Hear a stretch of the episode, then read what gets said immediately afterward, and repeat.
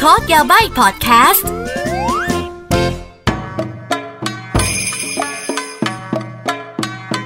皆さんこんにちはสวัสดีค่ะ ขอต้อนรับเข้าสู่นะคะพอดแคสต์โคโดยาบายนะคะพอดแคสต์ที่จะพาคุณไปไขปริศนาถอดรหัสญี่ปุ่นนั่นเองนะคะ พูดซะจริงจังเลยก็ไม่มีอะไรหรอกก็เอาสิ่งที่แบบว่าอยู่ในสมองมาบรรยายให้ทุกท่านได้ฟังกันนะคะ ก็หวังว่าทุกท่านจะได้รับความบันเทิง จากการที่อากิเมาแล้วกันเนาะเอาละค่ะสำหรับวันนี้อากินะคะมีเรื่องของอนิเมะหรือว่ามังงะการ์ตูนญี่ปุ่นมาเล่าให้ฟัง ซึ่งเป็นหนึ่งเรื่องที่แบบ เธอฉันติ่งมาก คือจะว่ายังไงดีอะใช้คำว่าติ่งถูกไหมอะเอาเป็นว่าฉันฉันชอบมากแล้วกันนะคะ นั่นก็คือ Hi Q นั่นเองค่ะ ถูกต้องแล้วล่ะค่ะ เป็นการ์ตูนเกี่ยวกับวอลเลย์บอลซึ่งตัวมังงะตัวการ์ตูนจบแล้ว แต่ว่าแอนิเมชัน ตอนนี้กำลังแบบว่า กำลัง peak เลยฉันแบบกำลังลุ้นอยู่ว่าแอนิเมชันจะทำให้จบตอนนี้ หรือว่าจะเก็บอมมาไว้ไปต่ออะไรอีกหรือเปล่าฉันก็ไม่รู้แต่ว่า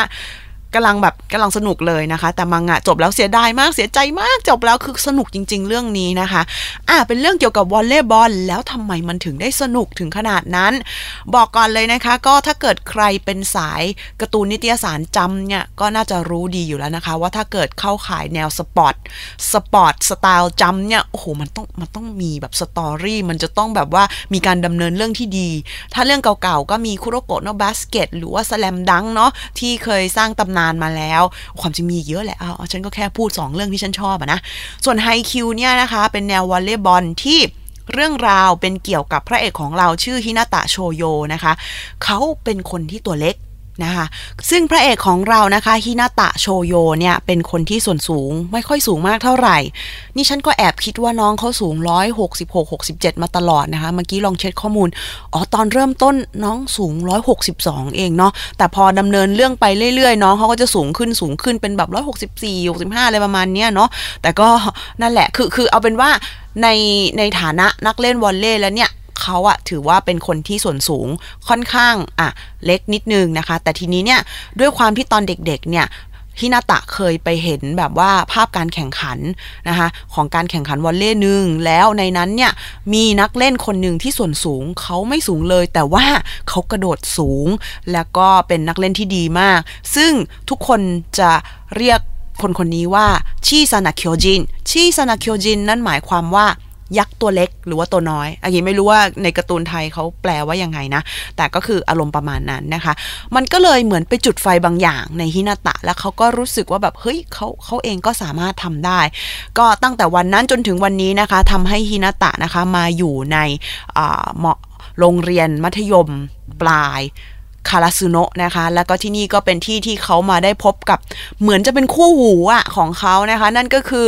คังเงยาม่าโทบิโอซึ่งอากิขอเรียกว่าพระเอกอีกคนนึงคือเรื่องนี้คือ double พระเอกอะซึ่งซึ่งต่างกับฮินาตะตรงที่ว่าคังเงยาม่าเนี่ยเป็นบุคคลที่แบบมีความสามารถคืออัจฉริยะ คือคือคือแบบว่าคือเล่นเก่งอะแต่เขาขาดมนุษยสัมพันธ์ที่ดี เพราะฉะนั้นในกีฬาวอลเลย์บอลซึ่งเป็นกีฬาที่จะต้องใช้เขาเรียกไงคะทีมเวิร์กและการร่วมมือกันเนี่ยกลับกลายเป็นว่าคนที่มีฝีมืออัจฉริยะอย่างคังเงยาม่าเนี่ยคือไม่ลงตัวสักทีอยู่กับทีมแล้วแบบมีปัญหานะคะไม่สามารถ sync กับเพื่อนได้อะไรอย่างนี้ แล้วก็การพบเจอกันของสองคนนี้เนี่ยมันกลายเป็นเคมีที่พอดี แล้วก็ ความที่เป็นเคมีที่พอดีเนี่ย มันไปเพิ่มพลังบางอย่าง ให้กับทีมวอลเลย์บอลคาราซุโนะทำให้คาราซุโนที่ครั้งหนึ่งนะคะ เคยเป็นทีมที่เคยไปแข่งระดับประเทศระระดับจังหวัดมาแล้วเนี่ยกลายเป็นว่าแบบหายไปสักพักหนึ่งแต่เป็นเพราะว่าพระเอกสองคนเนี้ยเข้ามาร่วมเนี่ยทำให้แบบเกิดกำลังใจให้กับทีมทั้งทีมอีก เฮ้ยเธอมันดีมากมันเป็นแบบมันเป็นการ์ตูนที่ฟีลกู๊ดมากดูแล้วแบบ คือแต่ละการแข่งขันแบบว่า คือ เดี๋ยวจะมาเล่าให้ฟังว่าทำไมมันถึงได้ดี คือที่แน่ ๆ คือตัวละครมีมิติหมดนะคะ team member ทุกคนมีเรื่องราว มีที่มาที่ไป มันทำให้เราเผลอเชียร์คนอื่นด้วย อันนี้ไม่ใช่แค่ทีมพระเอกอย่างเดียว แม้แต่ทีมคู่ต่อสู้ เธอรู้ไหมว่าแฟนคลับของการ์ตูนเรื่องนี้เนี่ยบางคนไม่ได้เชียร์พระเอกเลยนะ ไปเชียร์ทีมนู้นทีมนี้ เพราะเขาวางโครงเรื่องไว้ดี แต่ละทีมเนี่ยมีเรื่องราวมี story มี character ที่ชัดเจนคือโอ้โหแบบบางคนแบบจริง ๆ เลยนะ คือพระเอก ไม่ไม่ได้สนพระเอกสองคนนี้เลยไปสนใจแบบว่าทีมคู่ต่อสู้หรือว่าทีมเพื่อนหรือทีมอะไรอย่างนี้ไปนะคะอะแล้วเหตุผลที่ทำไมไฮคิวถึงเป็นการ์ตูนวอลเลย์บอลที่ทำให้คน โอ้โห ไม่ใช่ทั่วญี่ปุ่นอะประเทศไทยก็แฟนคลับเยอะทั่วโลกแฟนคลับเยอะมาก อินได้ขนาดนี้นะคะ อย่างแรกเลยนะคะ นักเขียนนะคะ คุณฟูรุดาเตะฮารุอิจิเนี่ยนะคะ เขาเองก็เป็นนักวอลเลย์แอ คือทุกคนชอบแบบว่า เออแบบถามว่าแบบเฮ้ยทำไมแบบว่าเขียนได้ลึกขนาดนี้เออมีความรู้เกี่ยวกับวอลเลย์บอลเหรอ คือไม่ธรรมดาเลยค่ะ และที่อากิอยากจะมาเน้นในการพูดพอดแคสต์วันนี้เนี่ยก็คือด้วยความที่ไฮคิวเนี่ย เรื่องราวเนี่ยเกิดในสถานที่ที่มีจริงในประเทศญี่ปุ่น ทุกอย่างเกิดขึ้นในจังหวัดมิยางิ แล้วจังหวัดมิยางิเนี่ยเป็นจังหวัดในแถบภูมิภาคโทโฮคุ โทโฮคุก็คืออีสานของญี่ปุ่นน่ะตะวันออกเฉียงเหนือใช่ไหมเออ นั่นคืออีสานของญี่ปุ่นนะคะ ก็มิยางิจังหวัดมิยางิเนี่ยเป็นจังหวัดหนึ่งที่อยู่ในโทโฮคุนะคะ แล้วนักเขียนของเราเนี่ย เขาอยู่ที่อีกจังหวัดหนึ่งชื่ออีวาเตะนะคะ สมัยมปลายเขาอยู่อีวาเตะ แต่ก็เป็นจังหวัดที่อยู่ใกล้ ๆ กันนะคะ เพราะภูมิภาคเดียวกัน เพราะฉะนั้นนะคะเรื่องราวของไฮคิวเนี่ยจะเกิดขึ้นในภูมิภาคโทโฮคุคนนักแข่งหรือว่าทีมอื่นที่จะมาแข่งอะไรอย่างเงี้ยค่ะ คือทั้งชื่อตัวละครชื่อทีมชื่อโรงเรียนเนี่ย มันจะเป็นมีที่มาที่ไปจากภูมิภาคโทโฮคุหมดเลยนะคะ แล้วก็อะกลับมาที่นักเขียนนะคะ นักเขียนคนนี้เนี่ย บอกก่อนเลยนะคะว่าเขาเองก็เป็นนักวอลเลย์แล้วก็ตอนที่เขาเรียนอยู่เนี่ยนะคะเขาก็เป็นตำแหน่งเดียวกันกับฮินาตะก็คือ middle blocker นะคะแต่ทีนี้เนี่ยตอนที่เขาเล่นอยู่เนี่ยมอต้นมอปลายเนาะเขารู้สึกว่าเขาไม่ได้เล่นเต็มที่อย่างที่เขาคิดไว้แล้วเขาแบบว่าเหมือนกับไม่ไม่ได้ไม่ได้ทิ้งผลงาน อะไรไว้ในคอร์ด มันก็จะมีความแบบว่าอะไรสักอย่างที่ที่ที่เขาเก็บเอาไว้ลึกนะคะ หลังจากเรียนจบนะคะ ก็ไปเรียนต่อใช้ชีวิตปกตินะคะ แล้วก็ไปเข้าโรงเรียน เขาเรียกไงเป็นเซมมงกักโกนะคะ เป็นโรงเรียนวิทยาลัยที่สอนอเกี่ยวกับดีไซน์ของเซนได เซนไดเป็นเมืองที่อยู่ใน เป็นเมืองที่ใหญ่ที่สุดของภูมิภาคโทโฮคุอยู่ในจังหวัดมิยางิเนาะ ฉันถึงได้บอกไงว่า เนี่ย ถ้าเกิดเธอจะไปท่องเที่ยวญี่ปุ่นนะ ไปเลยค่ะโทโฮคุ ไปเลยค่ะเซนได ไปเลยค่ะมิยางิ ฉันบอกได้คำเดียวว่าถ้าเปิดเปิดประเทศเมื่อไหร่ฉันไปเที่ยวแน่ๆแหละ นั่นแหละ แล้วก็พอเขาจบจากโรงเรียนสอนดีไซน์นี้นะคะ ญี่ปุ่นเวลาพูดถึงดีไซน์เนี่ยหมายถึงแบบว่ามันไม่ใช่แค่ออกแบบอย่างเดียวนะ พูดถึงการวาดรูปอะไรอย่างนี้ด้วยนู่นนี่นั่น พอเขาออกมาปุ๊บเป้าหมายของเขาชัดมาก เขาอยากเป็นนักเขียน แล้วสักวันหนึ่งเขาจะเขียนการ์ตูนเกี่ยวกับวอลเลย์บอลให้ได้อ่าแต่ทีนี้นี่ก็แปลกไหมพอเขาเริ่มเขียนเรื่องแรก ๆ นี่ไม่เกี่ยวกับวอลเลย์บอลนะ คือกว่าจะได้มาเขียนเนี่ย 2012 นะ ในที่สุดก็ได้มาเขียน แล้วก็กลายเป็นหนึ่งใน ขอใช้คำว่าตำนานเลยแล้วกันตำนานการ์ตูน ฉันก็เวอร์เนาะแต่ก็แต่ฉันขอขอขอขอขอไว้ว่าเป็นตำนานเลยได้ไหมอะเพราะว่าเรารู้สึกว่าเป็นอีกหนึ่งแอนิเมชันเรื่องหนึ่งที่แบบ เธอดูแล้วเธอจะรู้สึกมีพลังในการต่อสู้ในชีวิตประจำวัน คือ อย่ามองการ์ตูนหรือแอนิเมชันเรื่องนี้ในฐานะเฮ้ยมันเป็นแค่การ์ตูนกีฬาแค่นั้นเอง คือจงมองลึกไปถึงอุปนิสัยของ character แต่ละตัว ทุกคนมีปม ทุกคนมีปัญหาชีวิตหมด แต่เป็นเพราะว่าการที่เขามาได้มาอยู่ในทีมทีมหนึ่งเนี่ย แล้วทุกคนไม่เหมือนกันเนี่ย เหมือนทุกคนช่วยกันอุดสิ่งที่แต่ละคนไม่มีกัน คืออะ อย่างเช่นฮินาตะไม่มีส่วนสูง แต่สิ่งที่ฮินาตะมีที่คนอื่นไม่มีนั่นก็คือ ความมุ่งมั่น ความพลังบวกของฮินาตะ และความพยายาม เกินคนอื่น คือฮินาตะไม่ใช่อัจฉริยะฮินาตะเป็นคนที่พยายามมากกว่าคนอื่น แล้วก็มีความรักให้กับวอลเลย์บอลมากกว่าคนอื่น เพราะฉะนั้นคือความสามารถคือเซนต์อะเขามีอยู่แล้วล่ะ แต่ความสามารถของเขาเนี่ยมันค่อยๆบิ้วตลอดเรื่อง มันเลยเป็นการมันเลยเป็นการ์ตูนที่แบบว่าดูแล้วเรารู้สึกว่าแบบเราพัฒนาไปกับตัวละคร ส่วน คังเงยาม่าเป็นอีกตัวละครหนึ่งที่อย่างที่บอกเหมือนจะเพอร์เฟกอุ้ยเท่ดูดี ส่วนสูงก็มีวิชาก็มาเก่งอัจฉริยะมีแต่คนชื่นชม แต่มีปัญหาสื่อสารกับคนไม่ได้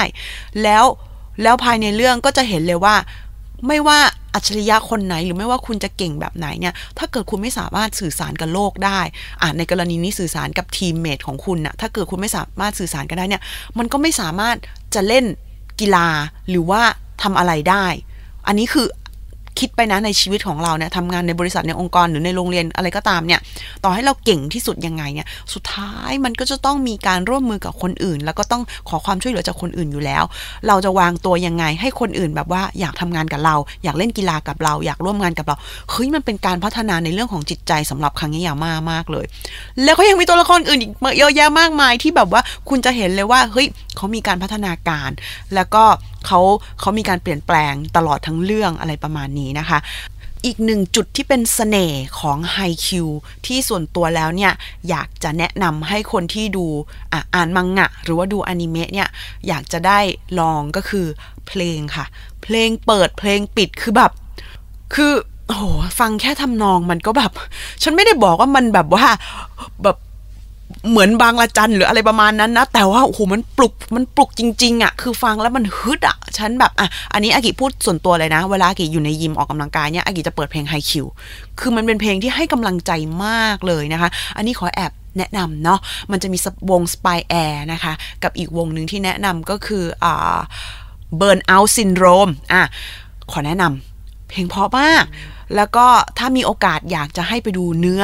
โดยเฉพาะ Burn Out Syndrome เนี่ย คือแต่งเนื้อไว้ได้ดีมากคือแบบ